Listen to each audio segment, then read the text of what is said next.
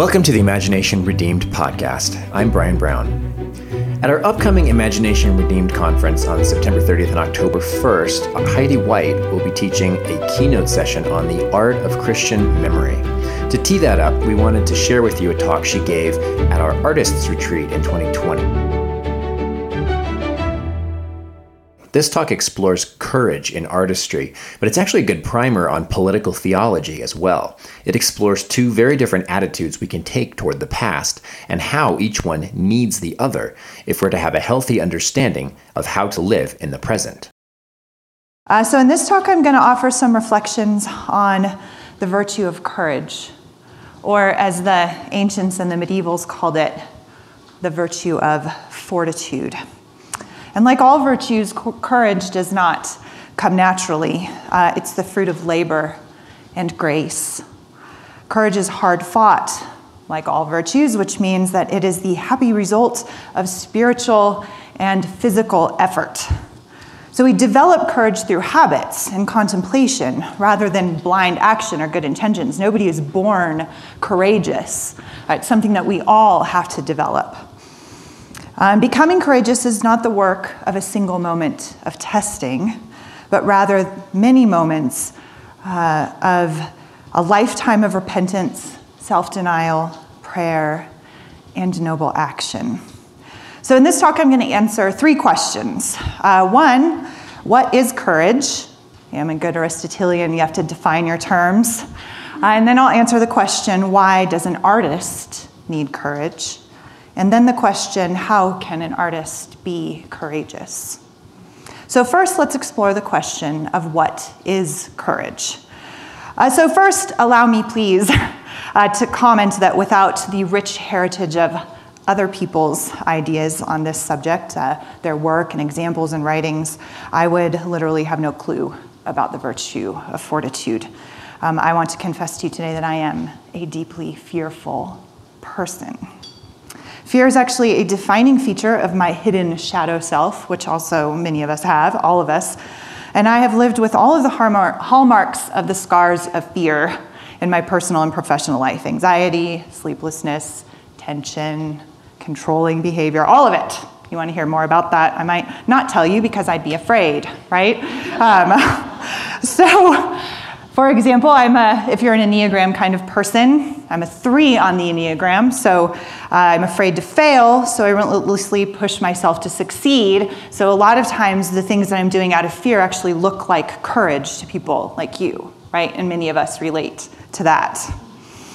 But by the mercies of God, who loves me so, I can cultivate the virtue of courage. I can repent and develop habits of the soul that will plant and nourish seeds that lead to what Scripture calls the peaceful fruit of righteousness. So, all of that leads back again to the question that I want to answer, which is what is courage? I'm going to answer that question from a book by a philosopher named Joseph Pieper. Uh, he's, a, in spite of his funny name, which I did laugh a little bit when I heard it first. So, go ahead. Um, I, he's a 20th century German Catholic philosopher. He saw the rise and fall of the Third Reich in his own nation, uh, and uh, followed by the communist takeovers uh, surrounding him. He was a very brave man, a remarkable man, and a prophet in many ways. Uh, and the book is called The Four Cardinal Virtues. And in this book, Pieper summarizes and expands upon the teachings of the early church fathers and the medieval scholastics, particularly Thomas Aquinas, uh, but many others as well. So, what he says about courage and the other virtues is not necessarily of his own thought, uh, but his but very deeply rooted in the church and in Christian tradition and in philosophy. Uh, and then he takes them and expands and applies them today. Uh, so these are very old and very deep ideas. The book, The Four Cardinal Virtues, is a really, it's a thoughtful uh, devotional study of what the medieval church called the cardinal virtues. It's in the title, it's a good title. Um, and they are prudence, justice, fortitude, or courage, and temperance. Those are the four cardinal virtues. Uh, and cardinal means hinge, so that means that these virtues are the hinges upon which our lives hang and turn.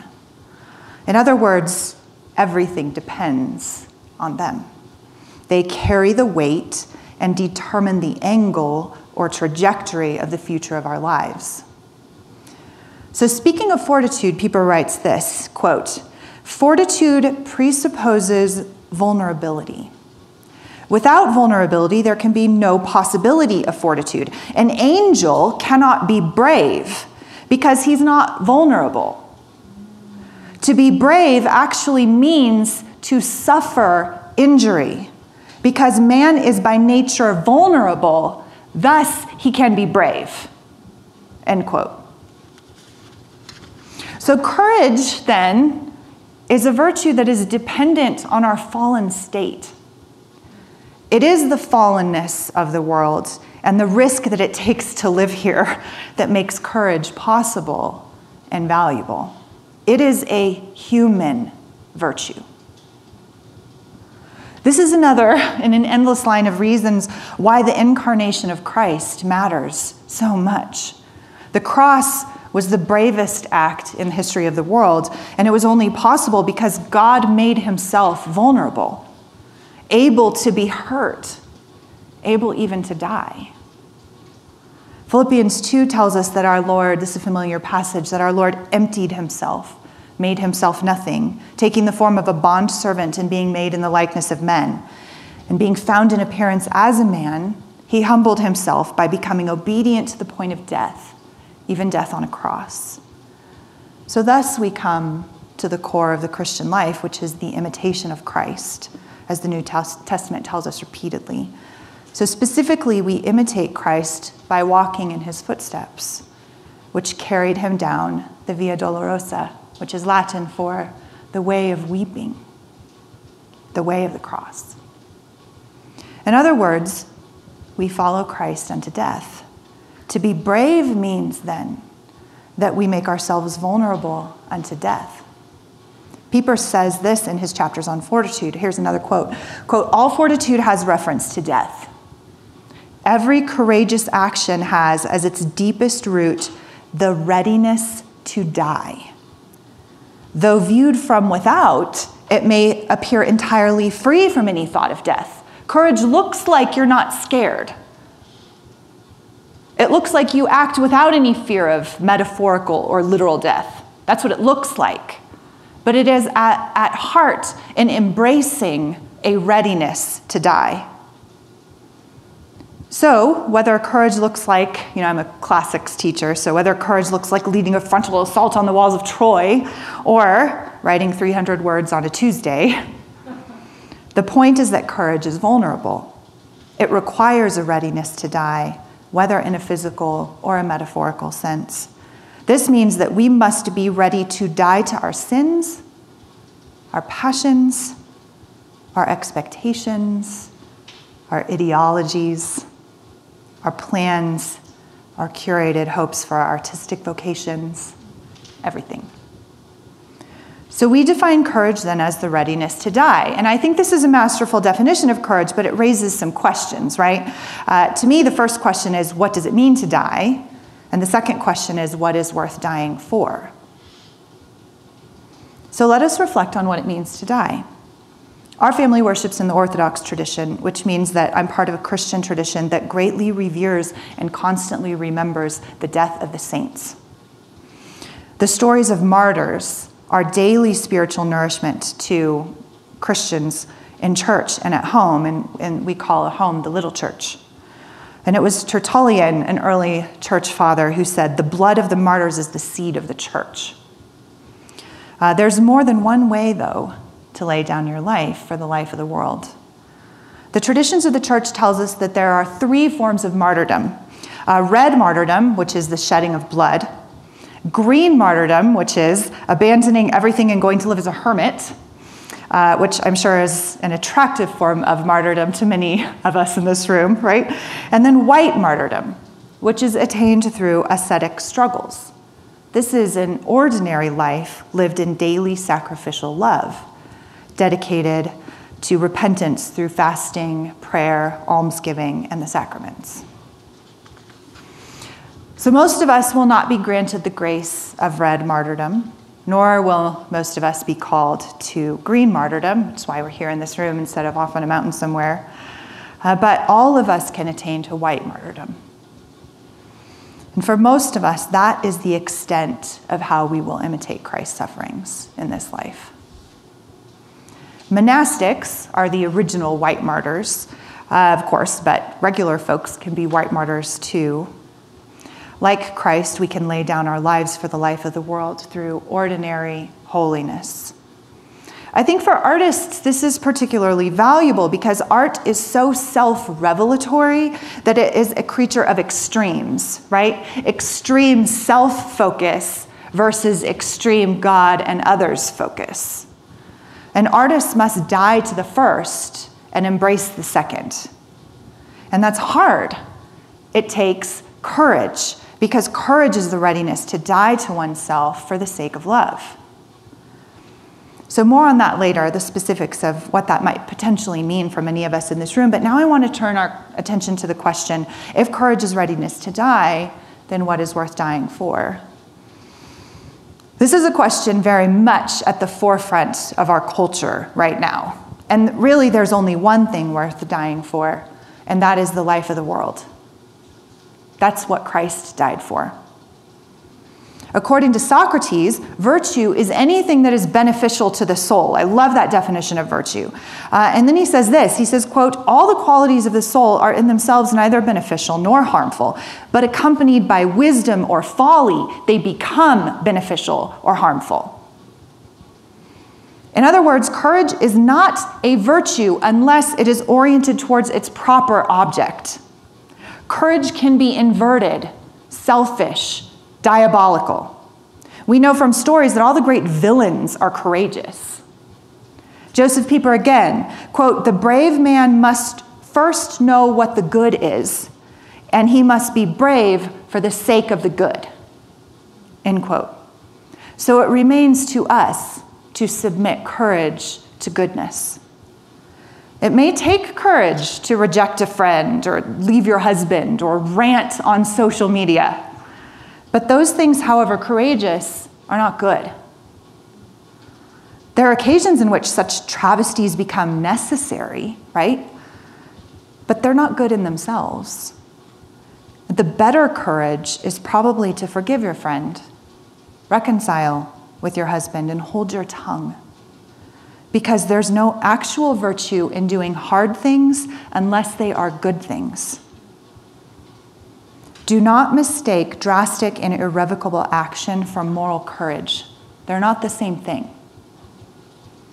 For most of us, courage will continue to look like getting up early on a Wednesday to make coffee and to pray and to read the word and return again to the steadfast, unromantic, mundane work of ordinary life, along with the courage to create redemptive art. Most of the time, courageous people do not look like superheroes. We have dark circles under our eyes, we eat peanut butter out of the jar, we've worn through our gap joggers, and we haven't showered in three days. But we're doing the next good thing. In other words, most of the time, courage looks exactly like humility. This is a good transition to the second question of this talk, which is why does an artist need courage? I find that a very easy question to answer honestly, but a difficult one to implement. Artists needs courage artists need courage because of the nature of the artistic vocation. You need it for two things. One, artists need courage to access people's hearts. And secondly, artists need courage to be humble guardians and revolutionaries. And I'll explain what I mean for that in a minute. So, first, artists need courage to access people's hearts. I'm going to read you something from Harry Potter and the Deathly Hallows. I'm not going to give you any context for this.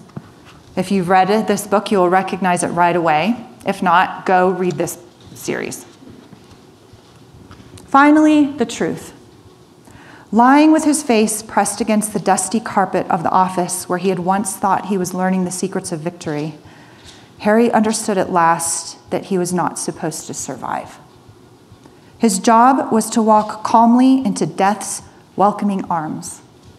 Along the way, he was to dispose of Voldemort's remaining links to life, so that when at last he flung himself across Voldemort's path and did not raise a wand to defend himself, the end would be clean, and the job that ought to have been done in Godric's Hollow would be finished.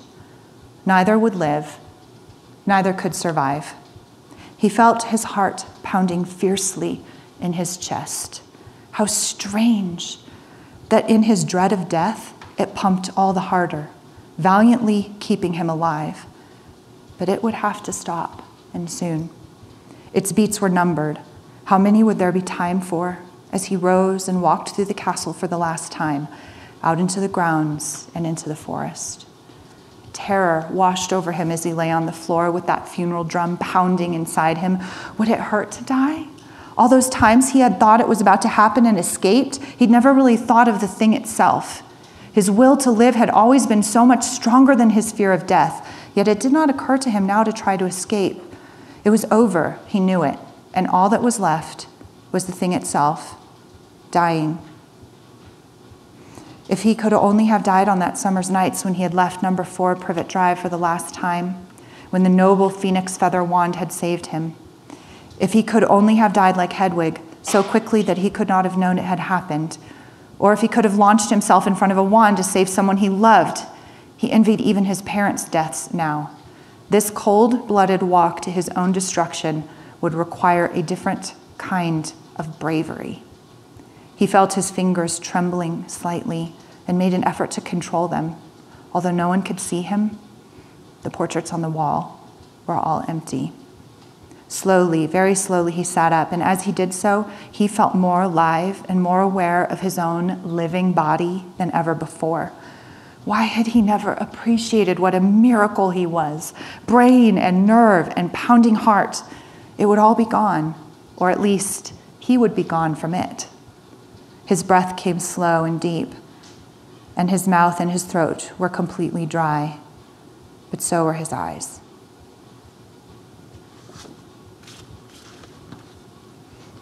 Artists, listen to me. Everything that I just said about death, all the research that I did,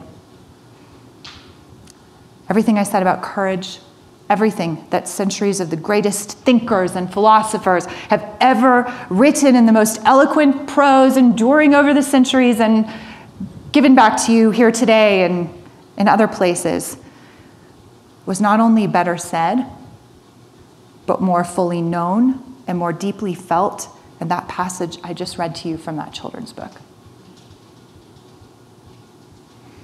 Artists need courage because art has so much latent potential to ignite change through accessing the whole person body, mind, and spirit.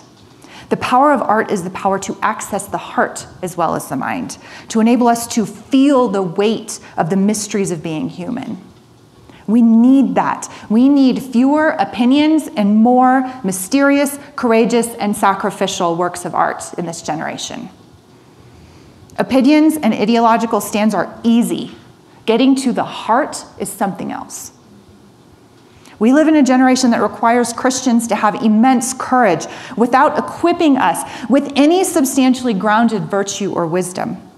Perhaps that's true for every generation, but we live in this one, and that's what we're seeing played out around us. Artists, this is a job for you. We need courageous artists, artists that are willing to die, to lay their lives down for the life of the world, to speak into a divided culture with messages of hope and healing. That leads us to the second reason why artists need courage, which is to be humble guardians and revolutionaries. And let me explain to you what I mean by that. I'm going to share with you the way that I see this. Uh, I shared this metaphor with the Artists Guild uh, the other night, and it's worth contemplating again. I want you to picture in your minds a medieval window arch in a great cathedral. You know the kind that I'm talking about, like this, right? Pointing at the top. There's not any in this room. Oh, right behind me. Hey guys, look at that. Thank you. There's that face thing again, right? I do not have eyes in the back of my head, facing outward. All right, look at that.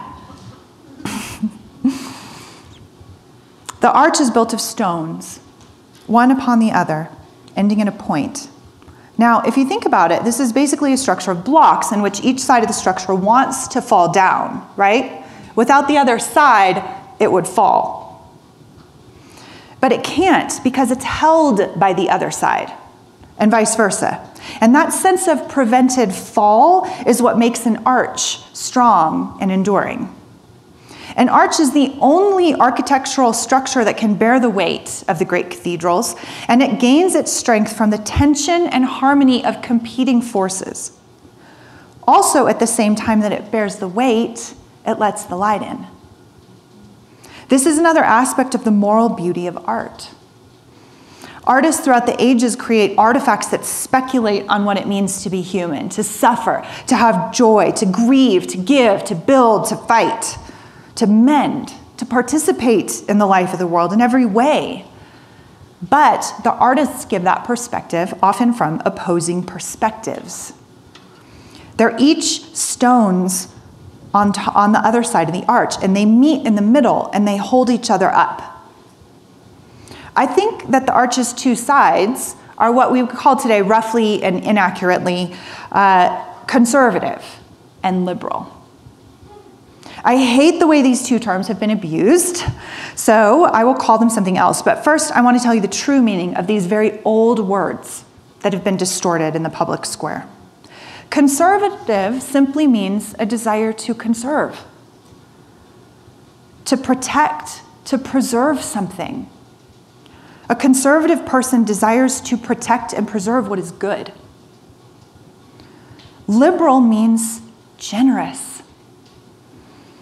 In the past, to call somebody liberal was a compliment that meant you're a generous person.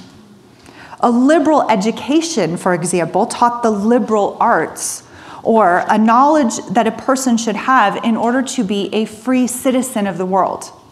Thus, a liberal person desires to remove obstacles and to advance access to what is good. So, in these senses, we probably relate to both, right? Which is as it should be. And these are the competing forces on each side of the arch. And for the remainder of this talk, I'll refer to the conservative folks as guardians and the liberal folks as revolutionaries. It takes some of the weight off of those terms that we can't help but interpret them through. So, a guardian loves what is good and beautiful about a culture and fights to preserve it and to ensure that all people benefit from it. A revolutionary desires to disrupt what is flawed in a culture in order to advance goodness and beauty in a new way. These are the two sides of the arch that hold up a culture and they let the light into it. In other words, we need each other and we will collapse without the other. When these get reduced to ideology and dogma, as happens in every generation, especially in the American two party system, and especially in a time of collective trauma when we are clinging to the things we know, We disrupt the harmony of competing forces in properly ordered souls and societies. Furthermore, when we become so firmly entrenched in taking sides that we can no longer see the goodness and the humanity in a person with an opposing viewpoint, that's usually that's always destructive to individuals and to societies. And these distortions of perceptions are great tragedies because, at heart, if you're a guardian and you meet a revolutionary and you both love what is good, you're not enemies, you are allies in the life of the world. And I sometimes wonder if this dynamic is too firmly entrenched in the public square to be salvaged at this point. Maybe not, but sometimes in my darker moments, I think it is. But we Christians are not the public square. We are in the world, but not of the world. We are the church, militant, and we should do better. But this is where courage comes in. Who amongst us is equal to the vulnerability of unity in a divided world? Who's willing to die to their anxiety about the other side, their fears about safety or freedom or national leadership or health or education or whatever, right? Who, who, who will have the fortitude to love like Christ to die to ideology for the sake of love and to create something beautiful out of that unity. Embracing this is courageous artistry with potential to be healing forces in a divided world. So let's look at the world's greatest piece of literature, the Bible. Hebrew poetry is some of the loveliest in the world, and biblical poetry is a series of artistic masterpieces. So let me read you something.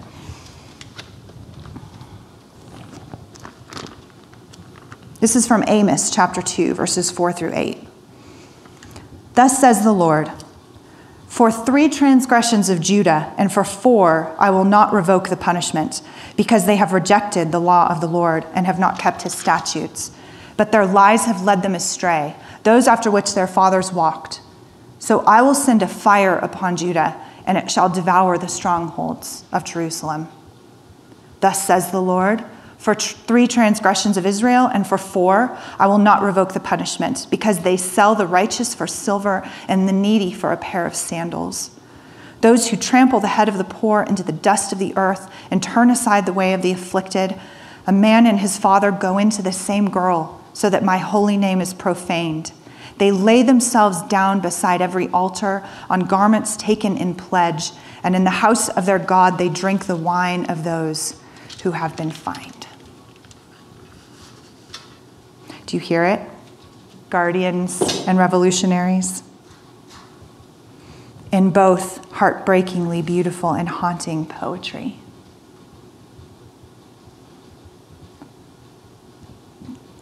Judah is rejected for rejecting the law of God and not keeping his statutes. That's for the guardians. Israel has been rejected for selling the righteous for silver and trampling the head of the poor into the dust of the earth. That's for the revolutionaries. The Bible, particularly its poetry, is an artistic artifact that embraces a unified vision of both justice and preservation. The messages of Hebrew poetry are over and over again inherently conservative in this return to God Keep to the old ways. Restore the life of the community. Remember and embrace the traditions of our people. And also inherently revolutionary. Provide justice to the oppressed. Be merciful and inclusive to those suffering among you. Repent of exploiting the weak. Embrace the stranger and the alien. More than anything, artists, right now, today, in this cultural moment, we need your courage to look more and more like humility. So that, like the Old Testament prophets, you can be both guardians and revolutionaries in the life of this generation. We need you to have the courage to listen to each other and create art that honors the Imago Dei in each other and in the world. We need artists who long for the kingdom of God. As Rich Mullins is right, right? If I weep, let me weep as a man who is longing for his home. It's courageous to see past the kingdom of man into the kingdom of God and to create art that declares it will not be so in the mended wood, as S.D. Smith says so eloquently in his books. So tell us a better story that's out there than the one that's out there in the public square. Do it without your favorite precious pet ideology that alienates people. Take out the jargon and speak simply and clearly about goodness, truth, and beauty through your art.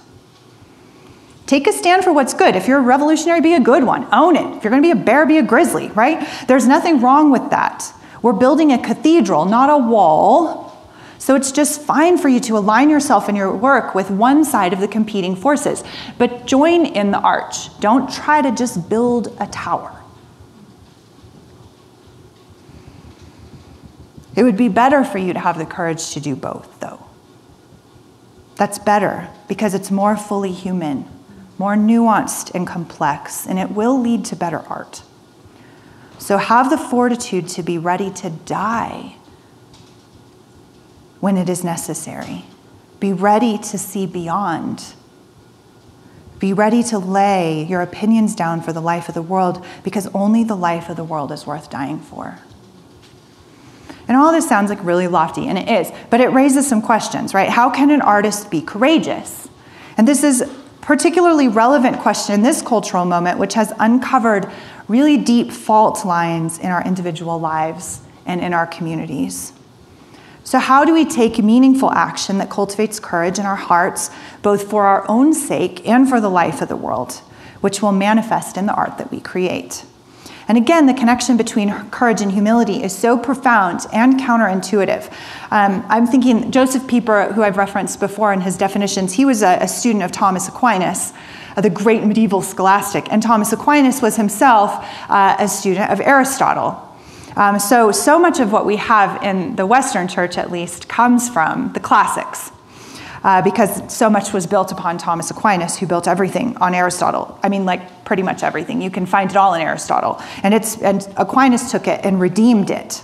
Um, so Aristotle wrote a book called Ethics, uh, which I teach in my high school classes. It's not a very hard book to read, it's lovely. Uh, and he defines virtue, Aristotle does, as the mean between two extremes. So think of a continuum, right? With the deficiency of the virtue on this side and the excess of the virtue on the other side. And the mean, the mean is the harmony between the two that's right in the middle.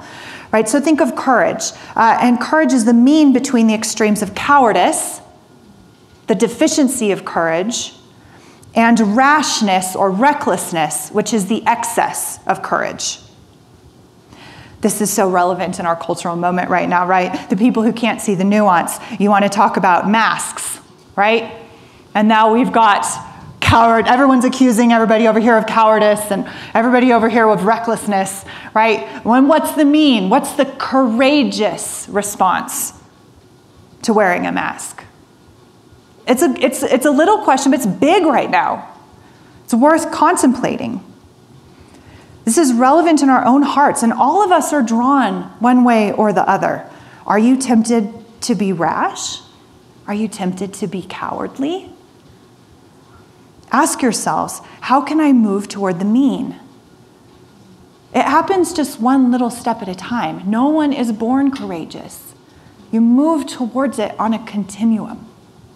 Let that be the way that it is right now. And it's always guided by wisdom and humility. A few concrete actions that are always wise and humble and will always lead to further redemptive action. Uh, I'm going to give you some ideas for that, along with my favorite quote. Again, I shared this with the artist the other night. Uh, my favorite quote about art, which is Beauty awakens the soul to act. That's from Dante uh, from Purgatorio. It's, an, it's, an, it's a delightful quote, simple, just a few words, brilliant writing. Beauty awakens the soul to act. If it doesn't awaken the soul to act, if it doesn't awaken your soul, you haven't truly experienced the beauty. Contemplate it longer. So, a few ideas on this. First one will not surprise you that I'm going to say it, uh, and that is to read because you become what you behold. I'm talking to a group of readers, so it almost feels unnecessary, but at the very least, I can applaud you and inspire you. Reading matters. It's far more than a hobby, it's directed thinking, which we all need a little more uh, directed thinking right now. I'm sure many of us have those anxious, racing thoughts. I'm an intelligent woman right? But there are nuanced thoughts that I have read in book that I would never have been able to conjure on my own, such as what is courage? right? I needed to encounter them outside of myself. I needed to read them or listen to them, or hear them from somebody, and then weigh them in my own mind against other thoughts. This is a process that makes a person courageous, insightful, wise, and redemptive. And no matter who you are, nonfiction is not enough. Reading opinions about the plight of oppression is entirely different from encountering the stories of wounded people. And deceptive cultural narratives are so insidious on both sides that only courageous love for people whose stories that you encounter can overcome our desire to be proven right. Merely reading about things makes ideologues not fully human participants in the life of the world. This is true, and this is true for you, not just the guy you argued with about Trump yesterday. we are called to our own repentance and participation in the brokenness of the world. So think about the last time you allowed the story of a human person on the other side of an issue you care about to impact you even if it didn't change your opinion. I'm not talking about being easily swayed. And by, no, by all means, we must be morally good, which means people of principle. But I'm talking about staying open to being profoundly moved. Something that the morning paper really will rarely do for us, but Othello or Wuthering Heights can. We must be encountering human stories, and I recommend that at least some of them be great stories, beautifully told, of literature. The second action to take is to encounter great art, not just books, but any art, the best art. Don't be pretentious or Epicurean, but be humble. Be willing to die to your own bubble of what you like to look at or read or listen to. Uh, encounter something beyond it. Art that moves you, art that you don't get. Learn about it, imitate it. It will make your work better and fuller and more nuanced.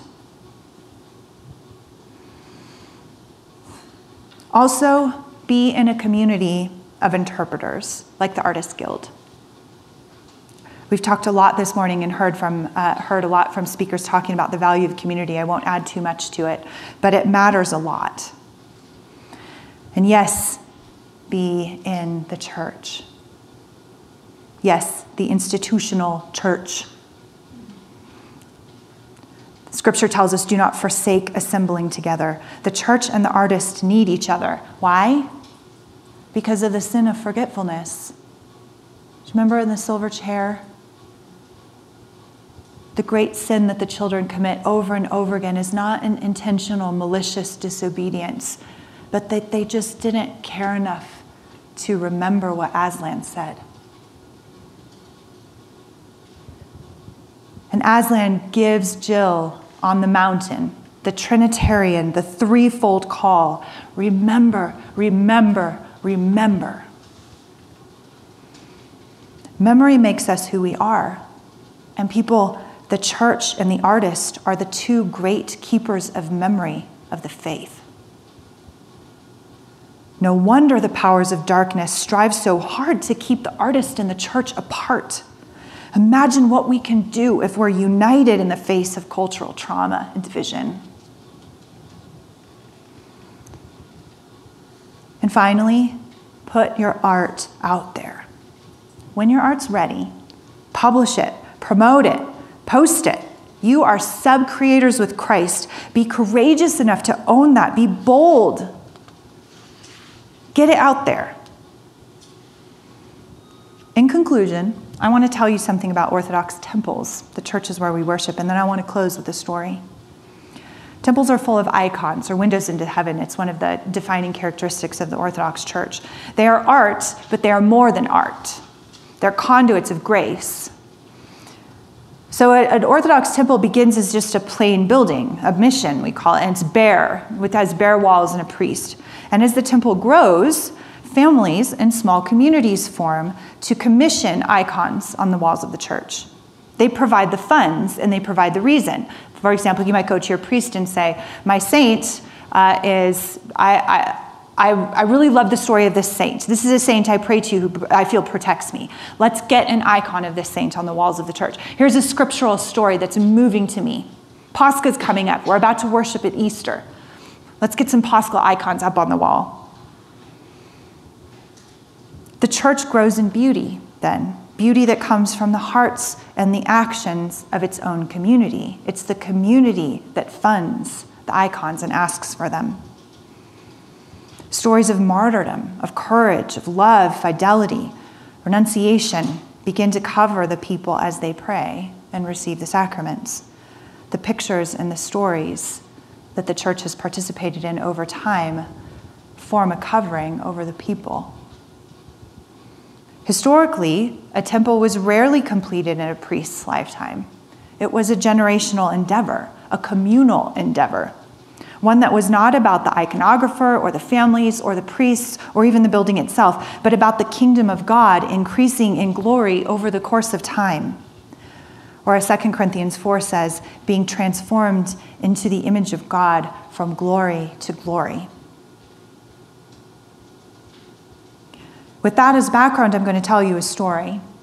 During the Bolshevik Revolution in Russia, a story is told about a single icon of the Theotokos, or the Mother of God, holding the Christ child in her arms, that had been commissioned by a family in a small village in Siberia many generations before. When the Bolsheviks came to destroy the churches, a woman from the family rushed into the burning church to rescue the icon and save it from the flames. And it was engulfed in flames, and she knew it was going to be ruined beyond repair. But she took it off the wall, hid it in her cloak, and rushed out of the temple. And when the terrible night was over, she was horribly burned, disfigured and the shape of the burning icon was imprinted over her heart where she had hidden it. And she suffered from her wounds so badly that she died shortly afterward. Praises on her lips, entering into her glory. And as for the icon, when the fires died, it was found to be wholly intact and undamaged. That is courageous artistry, laying down our lives to protect the image of God in the face of great evil, readiness to die with the imprint of the wounds of Christ upon our hearts, knowing that the image of God will endure beyond us in the beauty of the church. Thank you for letting me speak to you today.